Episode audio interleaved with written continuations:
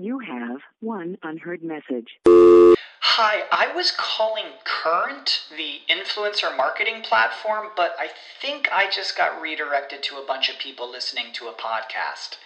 Well, anyways, I was calling Current because I was told they could help get my brand set up on TikTok Shop and even build out an affiliate program of content creators promoting my brand. And even have those content creators go on live streams and promote my product there. Wow, I could really use Current. I also heard that the brands they work with are making millions in sales. I guess I'll just go to their website at current.tech. When you need mealtime inspiration, it's worth shopping Kroger, where you'll find over 30,000 mouthwatering choices that excite your inner foodie. And no matter what tasty choice you make, you'll enjoy our everyday low prices, plus extra ways to save, like digital coupons worth over $600 each week. You can also save up to $1 off per gallon at the pump with fuel points. More savings and more inspiring flavors make shopping Kroger worth it every time. Kroger, fresh for everyone. Fuel restrictions apply. This program is a paid commercial announcement from Jacob Media Partners and does not reflect the views of WPHT or its management. Today's program is pre recorded. This is Women to Watch. I don't think you can truly change for the better in a lasting, meaningful way unless it is driven by self acceptance. Women to Watch, sharing the real stories of the most accomplished women in the world. To rise above all of the noise and fulfill every last one of your dreams. Be inspired by women from across the globe. True philanthropy comes from living from the heart of yourself and giving what you have been given. Who are encouraging more women to pursue their dreams. What I know to be true is that women were always meant to lead. And by shining a light on those doing it well today, my hope is that more women will find their own voice. Now, here's the owner, founder, and host of Women to Watch, Sue Rocco.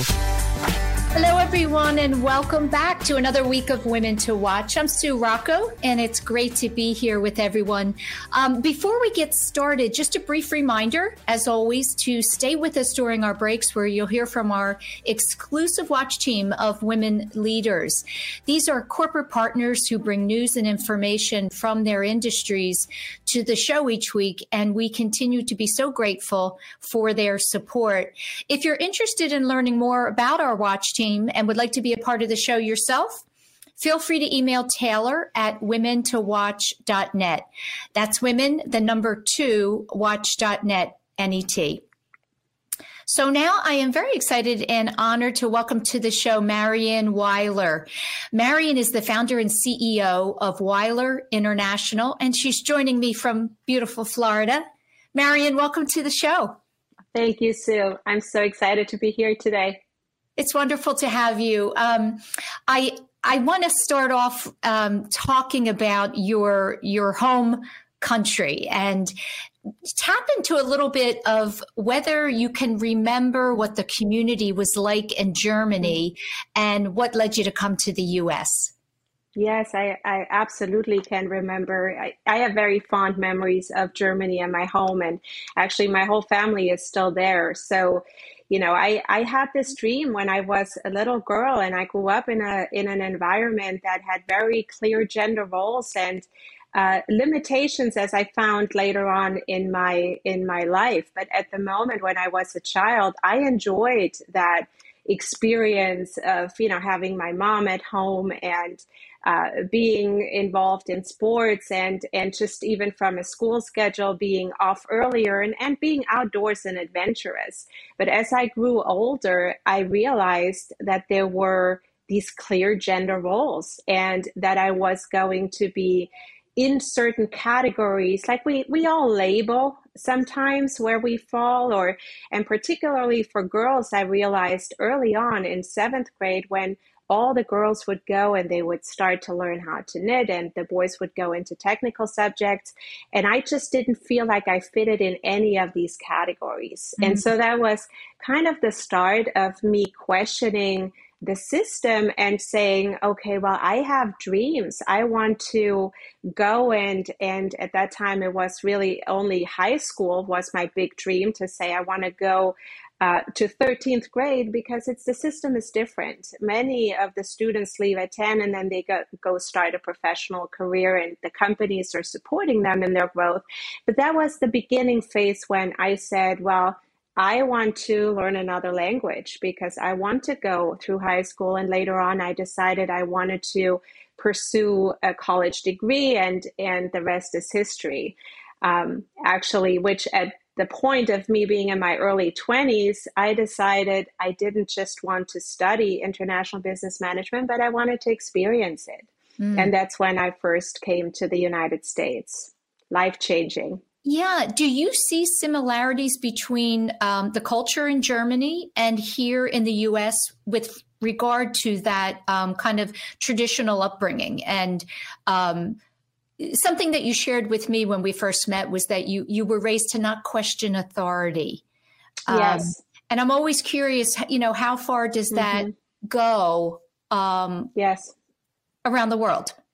That is interesting because I feel when we're looking at just the construct of Western society, of course, there are similarities that you know we we seemingly have all the options right? It's presented uh, as if there are all the options. And even when i look at my university uh, class we were 50% women or you know young young uh, females but then it changes down the road, especially when there are children involved. And so, from that perspective, it might appear as if there is a lot of similarity, but then there are these unspoken rules, these these these um, gray lines, I call them, where the expectations come in, and and that's what we were discussing when we first spoke, uh, Sue, where for the longest time, I didn't even realize that I had these underlying beliefs where you would not question somebody from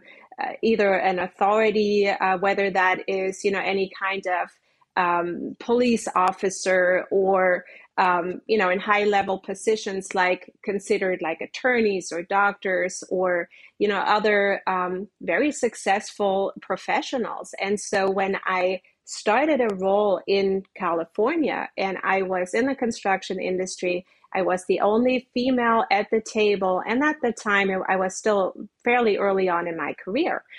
And I learned that I was sitting there and I just didn't feel like I had the right to be at this table. I had the right to speak up and, and actually question certain things that I felt needed improvement. And clearly they they came to me and I was working with the board and I was working with the executive team team down the road. They wanted to hear my opinions, but I just didn't feel like it was my place being their junior and being surrounded by all men that I should be speaking up and share my ideas. And so that was that moment where I had a lot of learning to do as far as understanding myself, understanding my value. And the mentors really played a critical role. And in my case, they were all male.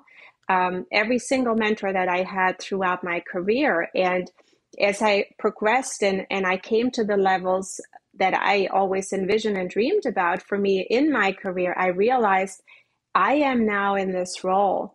I need to start stepping up to be that leader and be that mentor for other women because that is something that I have not myself experienced in the corporate world where I felt uh, more that there was a competition among women. And what I wanted to see was that we're lifting each other up.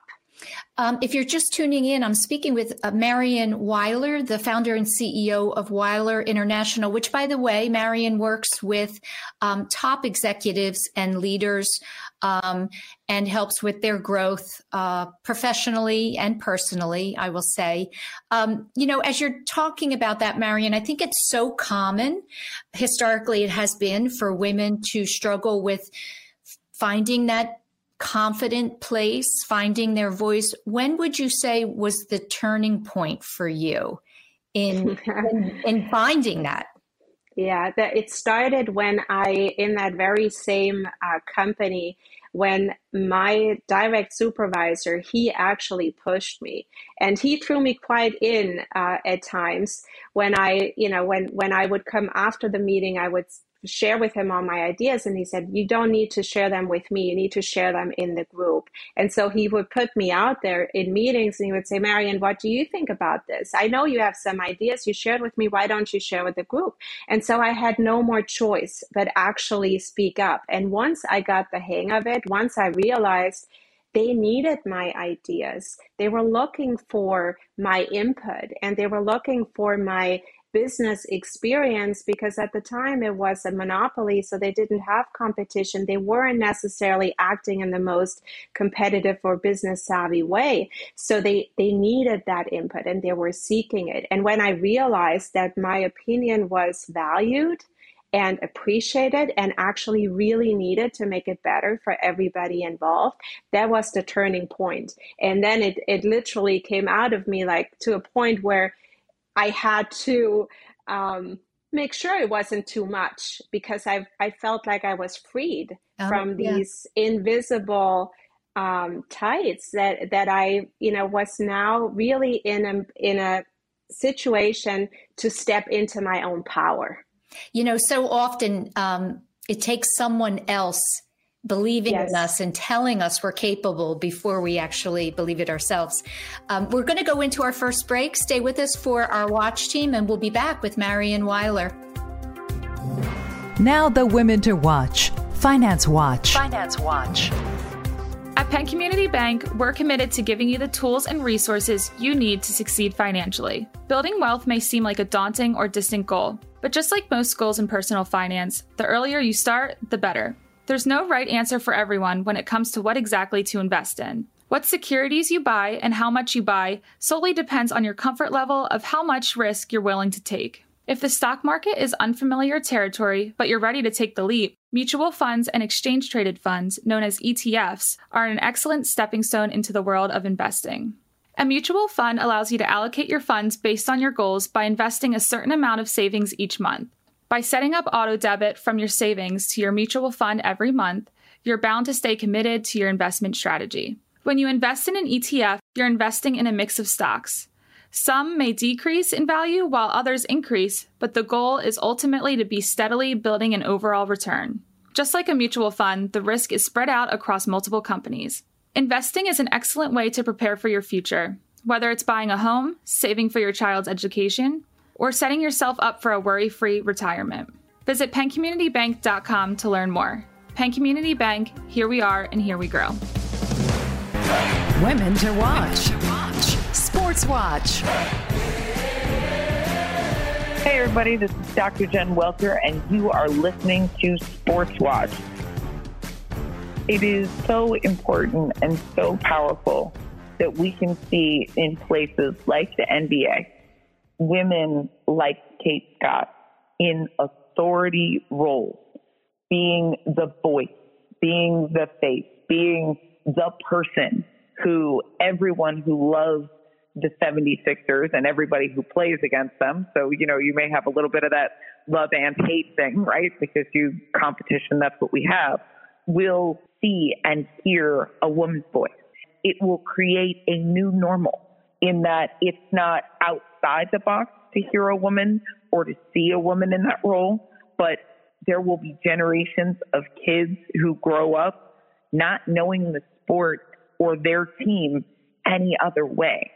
And let's think about the days when how powerful it is that we are talking about second, thirds, and fourths, as opposed to this is a first and the questions that are associated with that. Can it work? Will people like it? Well, you know, the truth is that it can work, it will work, and she has been working a very long time to earn this position. And I, I certainly hope that she will set a standard where she is no longer the exception to the rule, but that the rules are changing and we will look for more women to take up similar roles across multiple sports. And, you know, cheers to basketball and the 76ers specifically for leading the way with her in that role. follow me and all my adventures, or you can say misadventures, on Welter47 on Instagram or at JWelter47 on Twitter. This is Women to Watch with Sue Rocco, Talk Radio 1210, WPHT. Welcome back to the show. I'm joined this evening by Marion Weiler, the CEO and founder of her own executive advisory firm, I will say. And um, Marion, I, I was curious what made you choose Hawaii Pacific University from all of the schools in the US coming from Germany? yes, right. I get that question a lot actually. And the, the answer is quite simple. I was studying international business management, I was intrigued from a very early age on when I started playing sports and I had an international trainer and I was introduced to other cultures. And I, I got really curious about that. So I studied international business management and took that to the next level. And when I graduated in Germany uh, with my bachelor's degree, I was at the moment of decision whether or not I would go pursue my MBA. And I decided to do that after I had an internship in California and I really enjoyed uh, the US lifestyle. And I just saw a lot of opportunity for me opening up. And when I did the research on the schools, Hawaii Pacific University, which actually is a private school on the island in Honolulu, they had a fantastic international program. And we had students from countries that I didn't even know where on the map they are. Mm. It was an incredible experience to learn about their culture, to learn about their backgrounds, and incorporating that experience into the curriculum really made for a, for a theoretical, practical mix that I I personally very much enjoyed. And um, the connections I made at the school are just were just fantastic with people from all over the world. Can you talk about um, what was your very first job out of mm. college and how did you land that job? Yes, so I actually I chose a path that is very common in Germany. After 13th grade, I went into an apprenticeship uh, with a financial institution. So I learned the ins and out of uh, finance and finance advisory. And after I finished uh, that program, I decided to go to school and go to college. And so I was, um, during my college years, I was an intern for a German company in California. So for me, when I got done with my master's degree, I decided actually at the time to go back to uh, Germany and I worked for Cosmopolitan magazine in, in Munich because I had a lot of experience gathered working with global companies and really powerhouses. I would consider them brands that everybody knows, whether that is IBM or it was um, BMW. I worked with them on a few things and, uh, and then Cosmopolitan magazine. But what I realized at the time was twofold. One was I really wanted to be back in the United States. Mm-hmm. And second of all, I was the, the industry of um, cosmopolitan where it's a lot for the visible eye. It's a lot of that sophistication of what you see, but um, I was really more interested in working for a company where I could make a real difference and and find better ways and and improve and put puzzle pieces together and just make things work smoothly. And that's when I uh, relocated back to California and I started the work at the company I mentioned to you, where we were in construction in the construction industry, and the company found themselves at that time at a time where they started getting competition and they were just not ready for that. They were a monopoly for many, many years. They were standing for technical excellence. Nobody could reach them in that department. But working with global manufacturers from all over the world, we needed to introduce more of a business acumen and more of business optimization and frankly a, a, business environment that was lending itself to support all the different stakeholders that we had, whether that was regulatory or was global innovative manufacturers. And so we had to bring all these pieces together. And that is when I that's where I am home. That is the type of work that I love to do. When I see we have a really good company, we have many, many strengths and a much needed service, but we are not set up to compete. We're not set up for people to thrive. We are not set up to innovate and to really charge forward. And that's where I came in and I built up the business uh, division and the marketing division for that one subsidiary. And I spent quite a few years at this company working with the board and the executive team. Can you talk about, Marion, when you, um, or give an example of recognizing colleagues, um, whether they are executives or, or not, um, were unhappy in their mm. roles and in the companies, and where you kind of really started to connect the dots between, you know, systems being successful and correct or mm-hmm. versus people being um, working to their potential and wanting to yes. help that. Yeah. Yeah.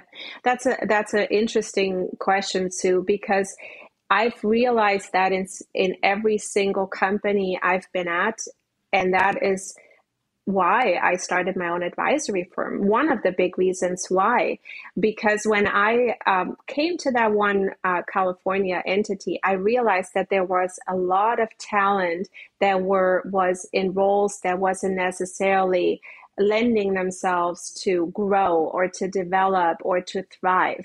And so, in essence, you are you you have talent that is then going to go somewhere else because they can't see an opportunity for them or they are just not leveraged. They are not happy. They're not motivated or not performing. And they're clocking in and clocking out. And so leveraging that talent and really providing a place to be where they are enjoying what they do and they're able to bring their ideas to the table really started at that um, at that particular role and then continued on in other firms that i was uh, part of the executive team where i had even within my team i had tremendous talent that was just not leveraged and not truly understood uh, of what we needed to develop. And it was more of the leadership by default versus mm-hmm. how can we help our employees thrive because ultimately that is our responsibility as leaders yeah it's so interesting because i think women are often the ones that recognize this mm. before um, men do. We're going to go into our next break. I want to talk a little bit more about this when we come back. Stay with us for our watch team, and I'll be back with Marion Weiler, the CEO of Weiler International. Now, the Women to Watch, Military Watch. Hi, I'm Carol Eggert, Senior Vice President of Military Affairs at Comcast NBC Universal. You know, military service is a family of. You have one unheard message. Hi, I was calling Current, the influencer marketing platform, but I think I just got redirected to a bunch of people listening to a podcast. Well, anyways, I was calling Current because I was told they could help get my brand set up on TikTok Shop and even build out an affiliate program of content creators promoting my brand. And even have those content creators go on live streams and promote my product there. Wow, I could really use Current. I also heard that the brands they work with are making millions in sales. I guess I'll just go to their website at current.tech. When you need mealtime inspiration, it's worth shopping Kroger, where you'll find over 30,000 mouthwatering choices that excite your inner foodie. And no matter what tasty choice you make, you'll enjoy our everyday low prices, plus extra ways to save, like digital coupons worth over $600 each week. You can also save up to $1 off per gallon at the pump with fuel points. More savings and more inspiring flavors make shopping Kroger worth it every time. Kroger, fresh for everyone. Fuel restrictions apply. Fair. The quirks, the challenges, the unique experiences of the military lifestyle deeply affect not only the one in uniform, but also their spouses, their children, and other family members. Now, Blue Star Families, a leading national nonprofit focused on supporting military families, recently conducted a survey to understand the experiences of military families of color. Of the over 2,000 respondents, 46% considered racial and ethnic discrimination when choosing where in the United States they would like to be assigned. According to the survey results, 54% feared for their safety at least once in 2020 within their communities due to their race or ethnicity. Four out of 10 respondents have difficulty finding health care providers that meet their social, cultural, or linguistic needs. Though more work needs to be done to address these challenges, military families of color do view the military as a place of opportunity Survey respondents also reported the military had a positive influence on their professional growth, their financial stability, and their education attainment. The racial and ethnic diversity in the Department of Defense nearly doubled in the past 30 years, with 41% of military members identifying as members of a minority group. We must continue to create responsive and inclusive environments for service members and their families as these will directly affect readiness and retention of these talented and dedicated soldiers, sailors, marine, airmen, coast guardsmen, and our new guardians. To learn more about Blue Star families and their report, go to the bluestarfam.org. You're listening to Women to Watch with Sue Rocco on Talk Radio 1210 WPHT. Welcome back to the show. I'm speaking with Marion Weiler, CEO and founder of, of her own company, Weiler International. Um, Marion, I wanted to start this segment off with a quote because I think this talks about um, kind of your mission and goal. You said, I knew I wanted to create a corporate world where suffering no longer had a place and people were treated with the respect they deserve. What was your first step in establishing your own global firm? So you you recognize this desire in yourself, um, and then take taking a risk, mm-hmm. right? Going out and starting your own company. What was the very first thing you did to make that happen? It it took a long time for me to make that decision. I have to preface this uh, conversation because I always had that dream for years. I wanted to start my own advisory firm, and I just never mustered up the courage. Uh, quite frankly, to do that. And when I was at the point where I realized that I had experience after experience where I felt like there was so much potential left at the table, both on the organizational side, professional side, and personal side of including myself uh, towards the end, where I just felt consumed by the things that I felt could be so much better and they could be so much more seamless. And we could really create a change and an environment that would lend itself to these amazing results but we didn't.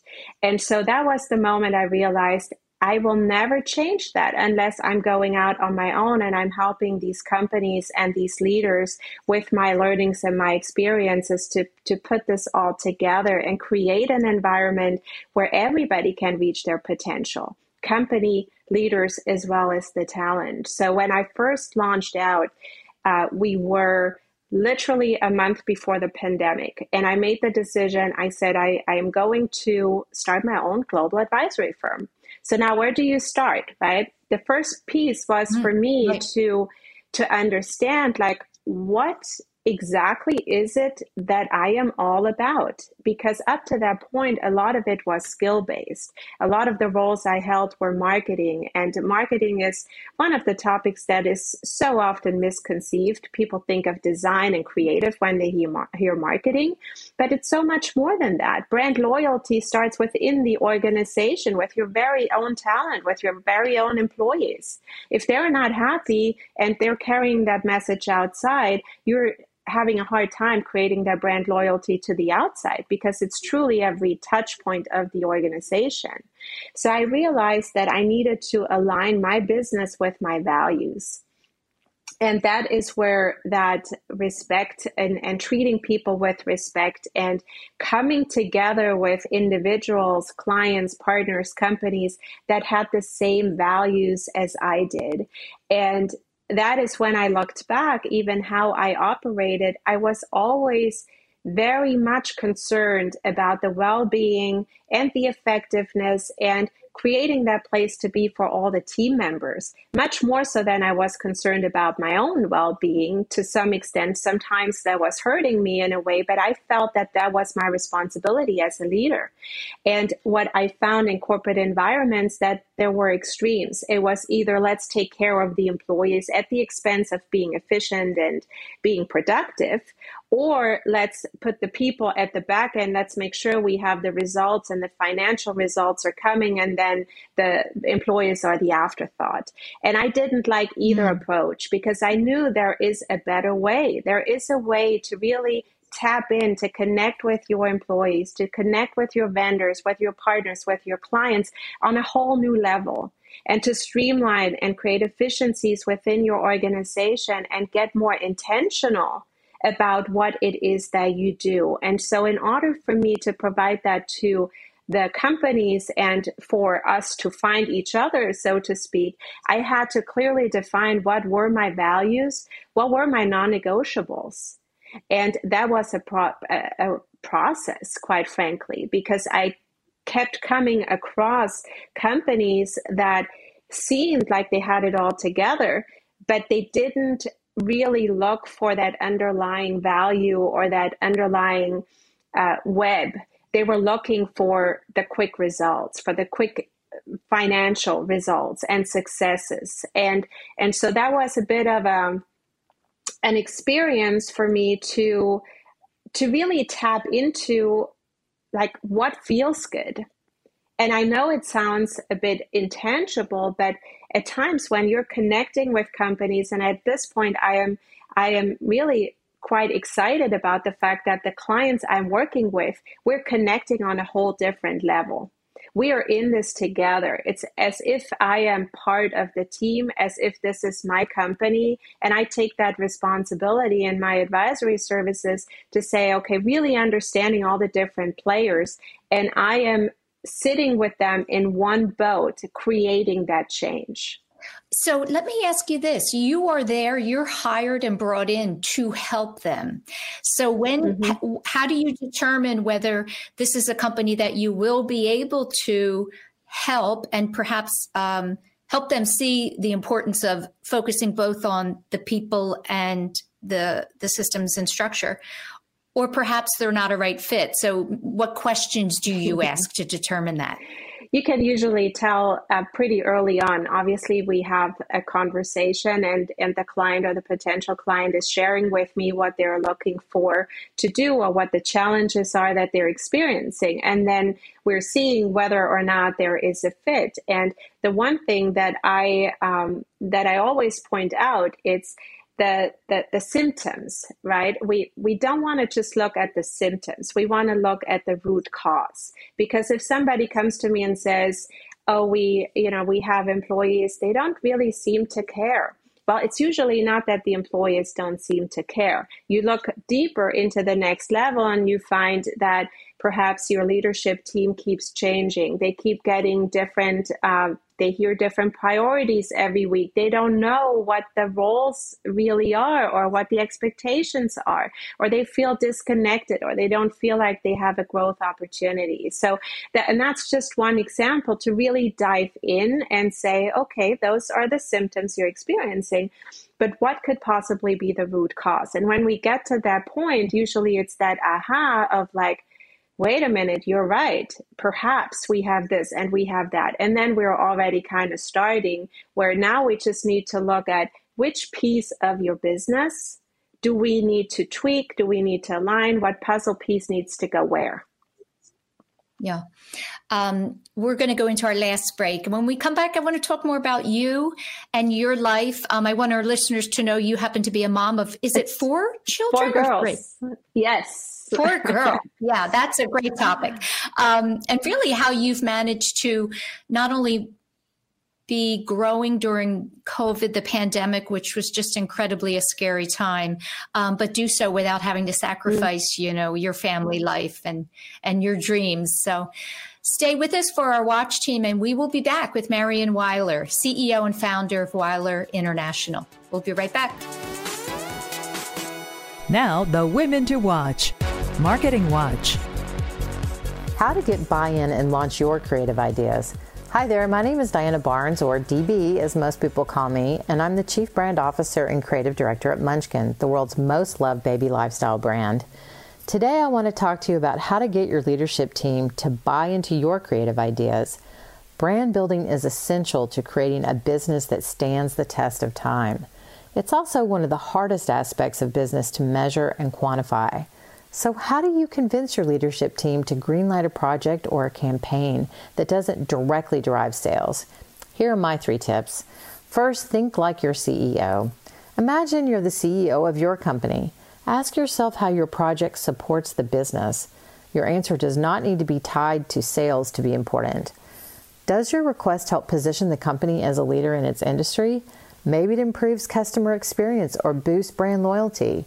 Each of these contributes to the success of a business. Number two, timing is everything. Does your project require $50,000 that isn't in your budget? Part of creating a successful pitch is developing a successful plan, and that includes budgeting.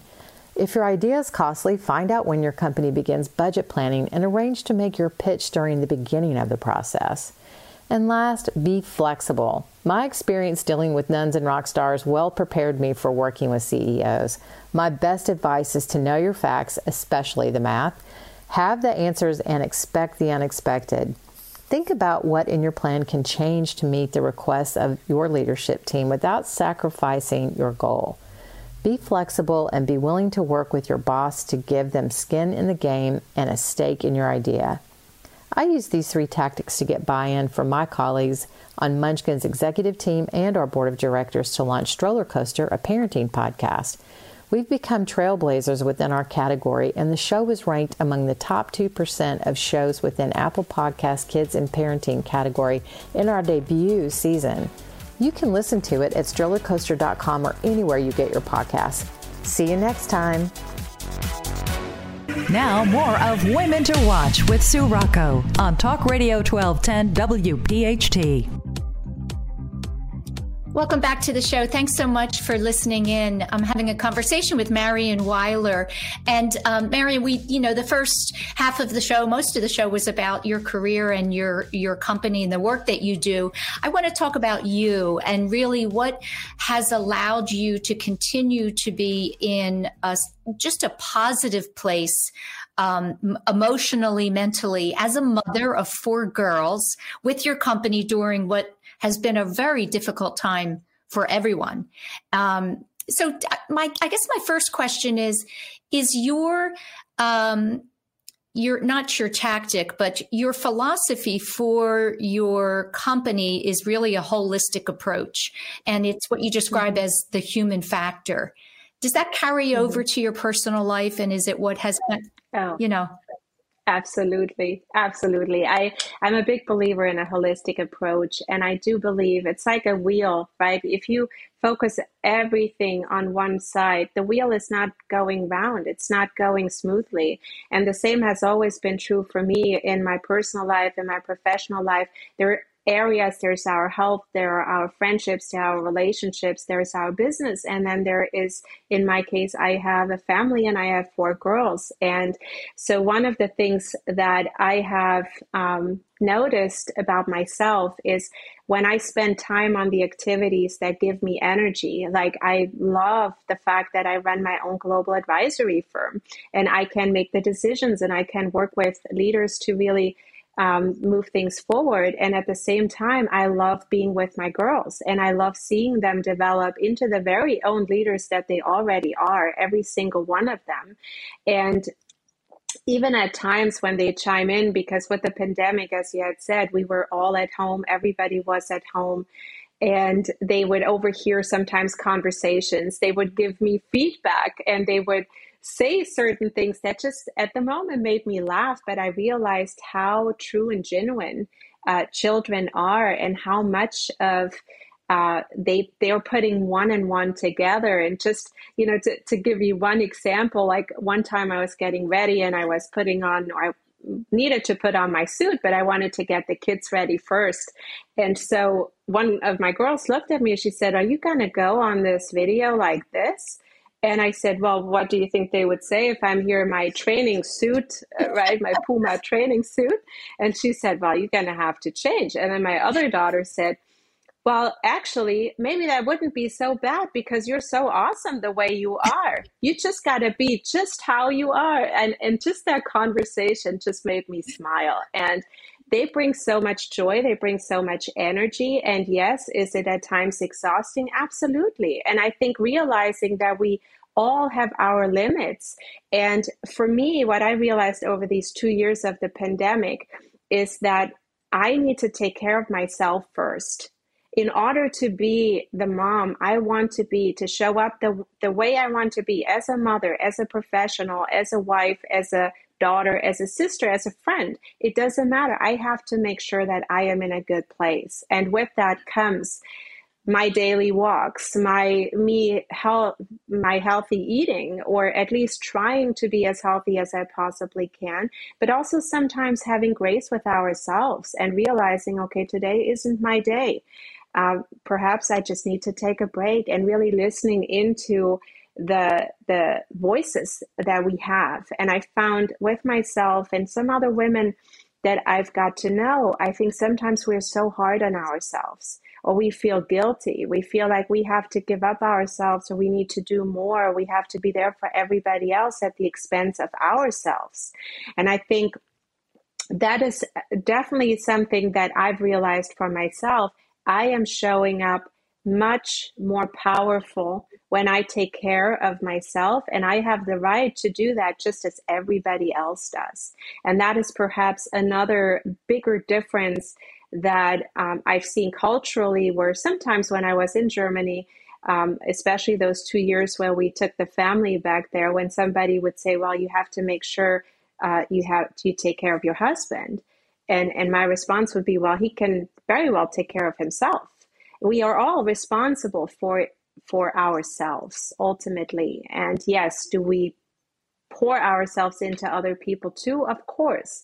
But it can't come at the expense of our own well-being. You know i think it's so hard marion when we talk having four girls i wonder how difficult you find it is to raise them to be independent and true to themselves in kind of the kooky world uh, of social media and um, technology, um, and how we encourage them to to be leaders and be successful and have mm-hmm. ambition, but at the same time, not get wrapped up in the, the bad messaging.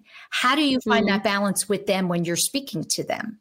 So mm-hmm. they don't feel that it's, pressure to be perfect.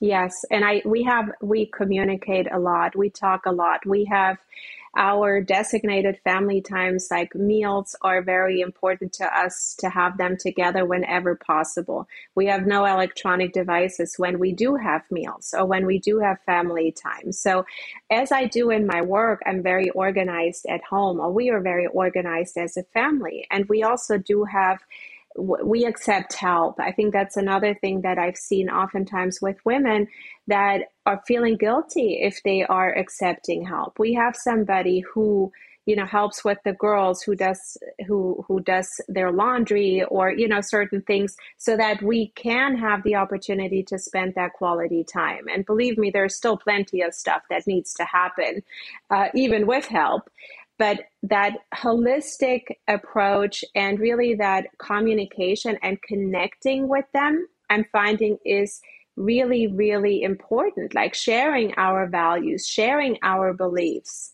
and sharing uh, perhaps that if they do something that didn't work out for them let's let's talk about it. Let's find out like how could you do this differently next time? How could you create a better experience? And for us, one of the values that has always been very, very important is that kindness. You treat other people, other kids with respect. There is a level of kindness, and it made me so proud the other day when one of the boys um, that in their class had their glasses kicked off And my girls went over there, they helped him up, they picked up his glasses because the poor kid couldn't see anything. And so those are the kinds of testaments to me of being a good human being. We can all be very successful but if it comes at the expense expense of being kind and being respectful and just being a good friend and a good human being that is a non-negotiable and that is what we are carrying through with our girls and taking or getting that extra mile in to make sure that they are understanding those values and living those values is very important to us. Yeah, I agree with you so much. You know, being good people should always come before being successful. Yes. So I think that's a great way to end the show, Marion. And I thank you so much for taking time to share your story with our listeners. And I wish you continued success.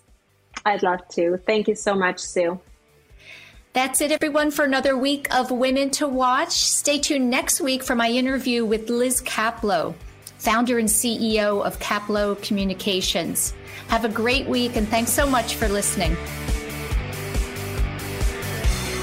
Thanks for listening to Women to Watch with Sue Rocco, a Jacob Media production. If you're interested in learning more about the power of the radio hour, contact Joe Kraus at 267 261 3428.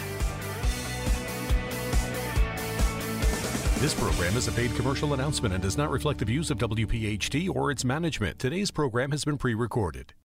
When you need mealtime inspiration, it's worth shopping Kroger, where you'll find over 30,000 mouthwatering choices that excite your inner foodie. And no matter what tasty choice you make, you'll enjoy our everyday low prices, plus extra ways to save, like digital coupons worth over $600 each week. You can also save up to $1 off per gallon at the pump with fuel points. More savings and more inspiring flavors make shopping Kroger worth it every time. Kroger, fresh for everyone. Fuel restrictions apply.